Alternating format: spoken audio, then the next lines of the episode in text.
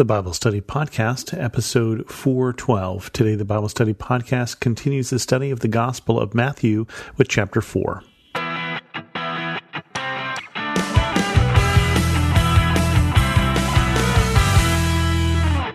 Welcome to the Bible Study Podcast. I'm your host, Chris Christensen. We start chapter 4 with Jesus going out in the wilderness to be tempted. Remember, chapter 3 ended with Jesus is baptized by John in the Jordan River, and a voice comes from heaven and says, This is my Son, with whom I am well pleased. And that will be tested here in chapter 4. Then Jesus was led by the Spirit into the wilderness to be tempted by the devil. After fasting forty days and forty nights, he was hungry. The tempter came to him and said, If you are the Son of God, tell these stones to become bread. Jesus answered, It is written, Man shall not live by bread alone, but on every word that comes from the mouth of God. Then the devil took him to the holy city and had him stand on the highest point of the temple. If you are the Son of God, he said, throw yourself down, for it is written, He will command His angels concerning you, and they will lift you up in their hands, so that you will not strike your foot against a stone. Jesus answered him, It is also written, Do not put the Lord your God to the test. Again the devil took him to a very high mountain, showed him all the kingdoms of the world and their splendor. All this I will give you, he said, if you will bow down and worship me. Jesus said to him, Away from me, Satan, for it is written, Worship the Lord your God and serve him only. Then the devil left him, and angels came and attended him. So Jesus is tempted. Jesus is intentionally tempted. We should not gloss over the fact that Jesus is led by the Spirit into the wilderness to be tempted. That's a hard thing to hear because I don't like temptation. I'm probably one of the reasons I don't like it is I don't always pass if I had a better grade point average, I may not mind temptation as much. But sometimes God allows us to be tempted. Sometimes God allows us to be in situations that are tempting. And I don't know about you, but I don't mean like sometimes as in once a year, but in more often than that on a daily basis, there are temptations. They will be different for each of us, but God knows our weaknesses, as does apparently the devil. And so Jesus is in the wilderness and he's out in this desert portion of Israel. And this is a very barren place. And he's there for 40 days and 40 nights. And 40 is a interesting number there because 40 can mean a long time, but also, of course, it corresponds to the number of years that the children of Israel spent in Sinai. Jesus is in some ways going through his own Sinai experience. He's going through his own experience in the wilderness. Now, the difference is obviously that it's the unfaithfulness of the people of Israel that put them in the wilderness, and it is the faithfulness of Jesus that puts him in the wilderness. But he's out there, and I love the understatement that Matthew has. He's there for 40 days and 40 nights without food, and he's hungry. Yeah, you think?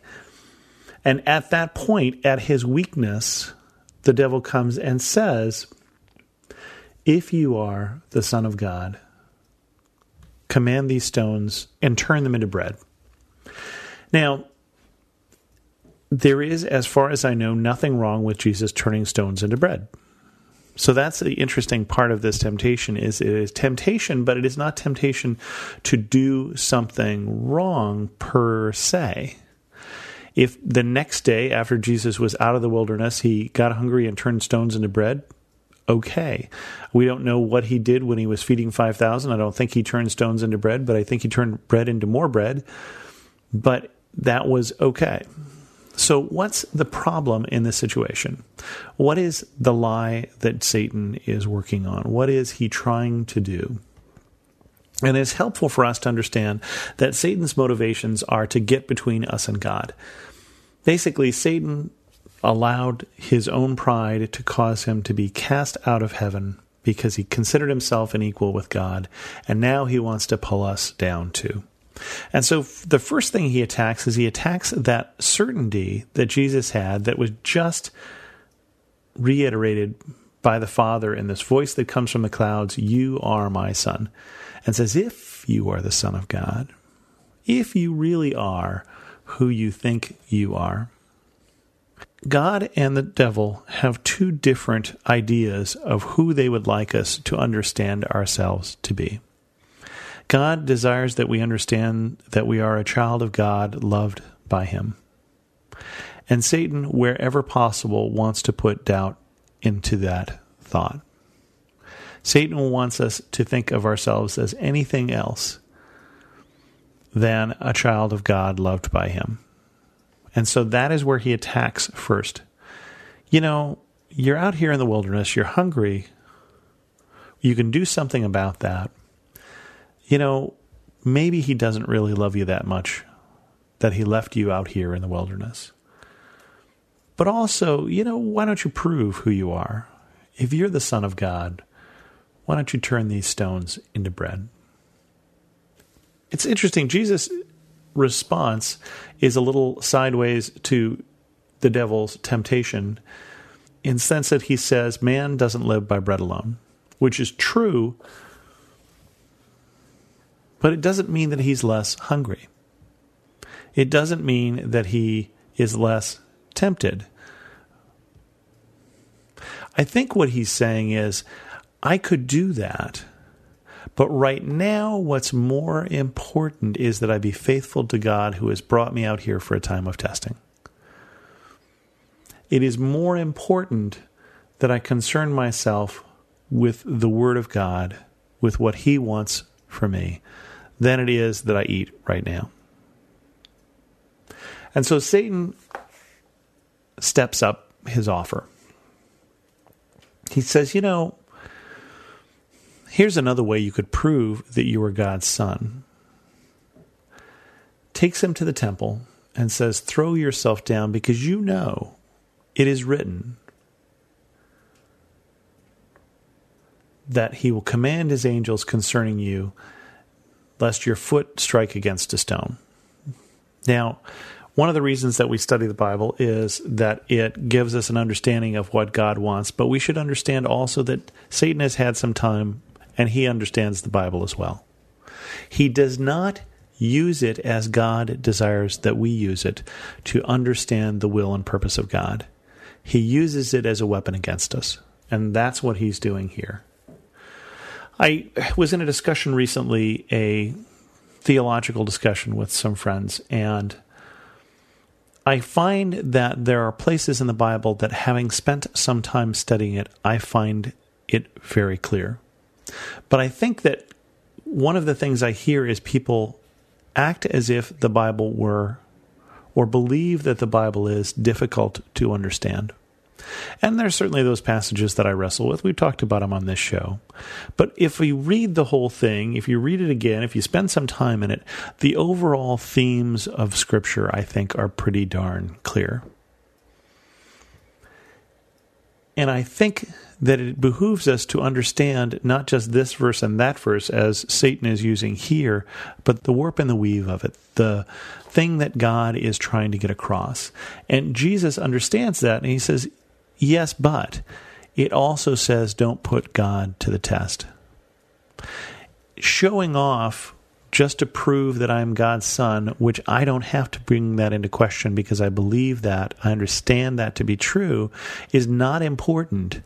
And I also know that what you're asking me to do is wrong. What you're asking me to do is against the will and plan of God. We're told not to put God to the test. And the church has struggled with where that line is. The New Testament says that you'll pick up poisonous snakes and you won't die. And we see that happen to the Apostle Paul as he's going to Rome and he picks up some wood and there's an adder in it, strikes him and he brushes it off. And that's great. But then there also have been cults that try and handle snakes to prove that they are God's children. And I think that crosses this line. Don't put your Lord, your God, to the test. It's one thing to do a trust walk, but we don't say, I believe that God will guide me, therefore I'm going to drive blindfolded. That's just stupid.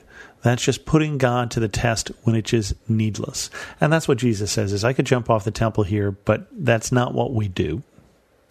That's not what God desires.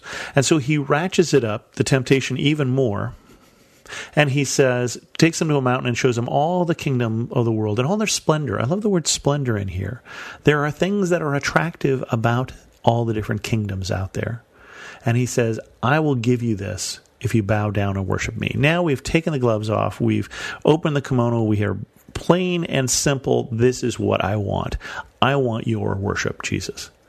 And you know that I have these kingdoms to give, that I am the prince of this world, that they have given over their allegiance to me when they turned their back on you in the garden. And I'll give them back. All you have to do is worship me. Doesn't that sound like a deal? I don't know what plan your father has in mind. Certainly, if he knew that the Father's plan was for Jesus to die, he would have thrown that in Jesus' face at this point and said, That's a stupid plan. I got a better one.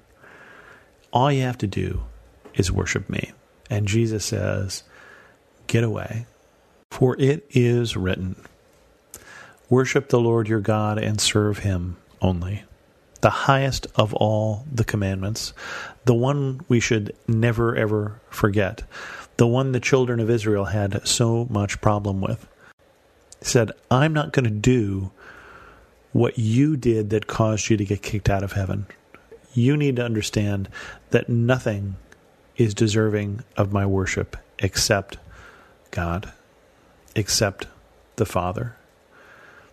And I will serve Him only. And that's the line that God desires for us to take as well to spend time in the scripture to understand what he desires and to live obediently to that. With that, we'll end this episode of the Bible Study Podcast. I pray that you and I this week would find the strength and the wisdom and the opportunity and the habits and the knowledge of Scripture to resist the lies of the devil. If you have any questions, send an email to host at thebiblestudypodcast.com, or better yet, leave a comment on this episode at thebiblestudypodcast.com. You can follow me on Twitter, Pinterest, or Instagram at Chris2X. And as always, thanks so much for listening.